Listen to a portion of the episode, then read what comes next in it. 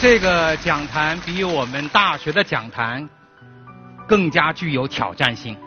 来之前呢，我是非常的忐忑，到底讲什么话题？因为经济学一般认为是经世济民的学科，是面向社会、面向政府、面向决策者的学科。事实上，大家可能有误解，经济学首先是面对选择的一门学科，是研究选择的学科。所以我的题目叫经济人生，其中这个经济应该是个动词。我想通过三个故事来讲三个经济学的基本的道理，也许对年轻的朋友们、对同学们有所帮助。第一个故事，它的主题词叫消灭选择。讲故事以前，我想问问大家，尤其是男同学们，你们小的时候打过架没有？举手，谁打过架？太好了，小撒呢？打过架没有？打过，打过。好好样的。我是出生在北京，可是幼儿园还没有毕业，我就被送到了农村。上小学的第一天，我的印象非常深刻。第一天，同学们课间呢，把我叫到了操场。哎呀，我说同学们真不错呀，要欢迎我。我傻呵呵的刚过去，站在中间还没站稳呢，有一个同学悄悄地跑到我的身后，把我的裤子一拉扒下来了，全班同学的面还有外班同学的面男生女生都看着我。幸好那时候没手机呀，现在被人人肉搜索了。这是对我而言，这是我人生的鸦片战争啊，奇耻大辱。怎么办？找班主任，我跟班主任告状。班主任讲的是方言，我没听太懂，哇啦哇啦哇啦讲了半天，大概的意思说你小子真笨，连自个儿的裤子都保不住，你还来找我，你太笨了，你还有脸找我，你靠自己吧。然后我就回家了，应该向我的父母求救啊，而且我心里非常明白，假如我告诉我的父母的话，我父母一点不同情我，因为我的父母一定会想，一定会教育我说一定是你犯错误了。农民的孩子都很淳朴，怎么会打你呢？你要自我检讨。所以我想，我是没有选择。怎么办？必须靠自己。怎么靠自己？三件事儿。第一件事儿，我找到我妈妈，我说我那个裤子不能用松紧带，你必须给我一个绳子，把我的裤子扎起来。我要保底线，要扎得紧紧的。上学之前扎裤子，扎得紧紧的。保住底线。第二件事，我要跑，我打不赢，我要先能学会跑。我们那个学校离我们的食堂很远，大概有两公里的路。每天放学，我是第一个从课堂里跑出来，我害怕别人打我，跑到我们那个食堂。第三件事儿，我得学，我得观察孩子们怎么打架的，怎么一个打法。最后，机会来了。一个月以后，我的班主任说呀，说李小葵同学，那时候我的名字叫李小葵，李小葵同学，你不能够一放学就跑，你要做值日啊，打扫清洁。你这今天你跟其他几个同学一块儿，啊，这个扫地、搬桌子，没办法了，我留下来。那几个同学逮着我，逮着机会来，要打一顿，啊，你平时跑，今天跑不掉了。我呀，跑了一个月的步。身体也开始壮了，像阿甘一样，身体也练出来了。这时候这四五个人要打我，我先跟他们转悠，在课桌之间跑，我先跑，跑累了，最后我逮着一个机会，朝着一个同学要欺负我同学撞过去了。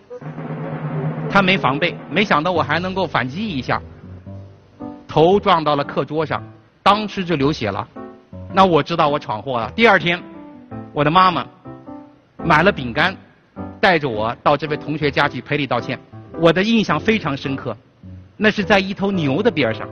牛的味道你们闻过没有？牛的味道非常特殊啊！农村的牛可不是动物园的牛，那个味道一辈子我都没忘记。那是香味儿，我第一次尝到了胜利的甜头。我知道从此以后，没有人该随便欺负我了。那是我的抗美援朝的胜利。从鸦片战争到抗美援朝，这件事情告诉我什么呢？在没有选择的情况下，人才能够被激发出来，才能够真正的自救。那么看我们年轻人，看你们今天，今天你们的问题，在我看来，不是没有选择，而是选择太多了。我的很多本科生、硕士生、博士生，经常来问我以后做什么，尤其是博士生。我说你读了博士都还没想清楚未来干什么，这个有问题。我经常想，假如马云考试成绩好一点，数学灵光一点，假如能考上一个很好的学校，读了金融，恐怕今天不见得要创业了吧，可能就进了金融公司了。假如马云长得像我们小撒一半那么帅，有可能到个电视台当个主持啦，这就不创业了，是不是？所以，我们的马云也好，刘强东也好，他们往往是被动的消灭很多选择，背水一战。所以，这是我想跟大家分享的第一个道理。你们要做的，是尽快的找到自己的未来发展的大方向，在这个大方向上消灭选择，在明确大方向没有选择的情况下，你突然会发现，你的能量，你的才智。比想象的高，你能干成很多自己以前认为干不成的事情。第二个故事，我想跟大家分享的，是关于投资的故事。我博士毕业了，九二年要找工作，第一个去面试的学校叫纽约大学，纽约大学金融系的同事们，还有他的系主任，当时决定。要给我工作。过了不久，一星期以后，另一所大学，就是密西根大学经济系，很快也给我打电话，说决定要请我去经济系工作。于是我就碰到了一个选择的问题：纽约大学金融系，华尔街隔壁，金融研究水平非常高，工资整整是密西根大学的，是它的两倍。怎么办？其中这个纽约大学的系主任呢，碰巧是我的博士生期间的一个同学的父亲，所以跟我讲话很直。我给你付的工资是别人经济系的两倍，你来我这儿，你专门给我研究金融问题，我才不想我用高工资补贴他们经济学研究，甭搞你的中国经济研究。这句话在我脑子里反复回响。我出国。当年读读大学，选了经济学，选了经济管理。我关心的是中国的问题，想的是中国的事情。如果我去了纽约大学，这个系非常棒，只让我研究金融的问题，跟中国不直接搭界，我的未来会是怎么样呢？我会高兴吗？想到这儿，义无反顾，我的决定是去经济系。为什么？用经济学的道理来讲。我想的是未来，想的是我的人力的所谓的人力资本。什么叫人力资本？就是你未来的获得幸福、获得快乐的能力。从某种意义上讲，我们每一位同学，你们不用买股票，你们不用买房子，你们已经有了一个大股票，就是你自己呀。你是你这这只股票的 CEO、董事长，你的导师、你的老师。你的父母、你的同学，都是你的持股者，只不过你是个大股东，所以你的主要的任务，今天应该是如何如何做好你的主营业务，如何让你未来更加快乐。关于是否要逃离北京，今天我可能忍受一些大城市的病、大城市的痛苦，但是未来我会更幸福。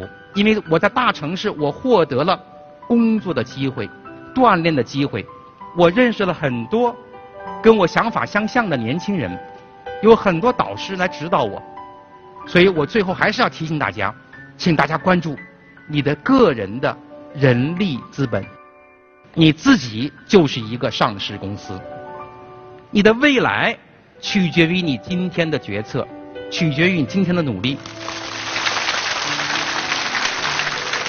第三个故事，我想跟各位分享的不是我个人的故事，但是是我一个非常好朋友的一个故事。这位同学，上个世纪八十年代中出国了，在波士顿上大学，他一早就想清楚了，他要搞金融。他本身学外语的，他的学校并不是所谓的名校，怎么办呢？他怎么能够进入金融这个圈子呢？每一个周末，他坐着公共汽车进城去波士顿。美国的公共汽车可不是这个北京、上海的五分钟一班的，那一小时一班呀。他需要背着干粮、背着面包、带着可乐、带着牛奶，一走走一天。去哪儿呢？去波士顿的金融街，那里面有很多基金公司的办公室，还有很多投资银行的分部的办公室。干嘛呢？大厅里看着那个门板，记下来这些公司的负责人名字是什么，部门是什么。干嘛呢？